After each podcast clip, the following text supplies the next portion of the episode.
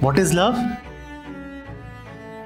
Love is the action of an immersed mind. Love is a relationship with the other. Simple.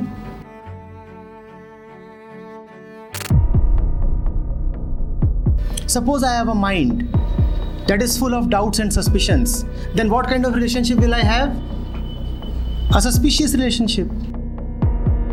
Suppose I have a mind that is always feeling inadequate and unworthy. Then what kind of relationship will I have? A relationship of need and dependency.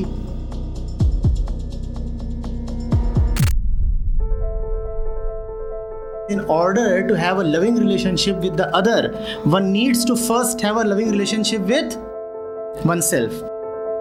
Individual who is immersed in himself will obviously relate to the world in a loving way.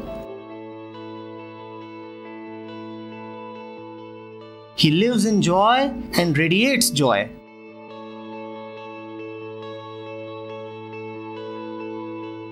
Love is his being because love is primarily the state of his own mind. Because his mind is in union with its beloved source, the individual is in union with the entire existence. Are you getting it? This is what love is a composed, relaxed mind. To put it simply, to love the other is to have a healthy relationship with the other. And for the mind to have a healthy relationship with the other, the first of first of all, the mind must be healthy in itself.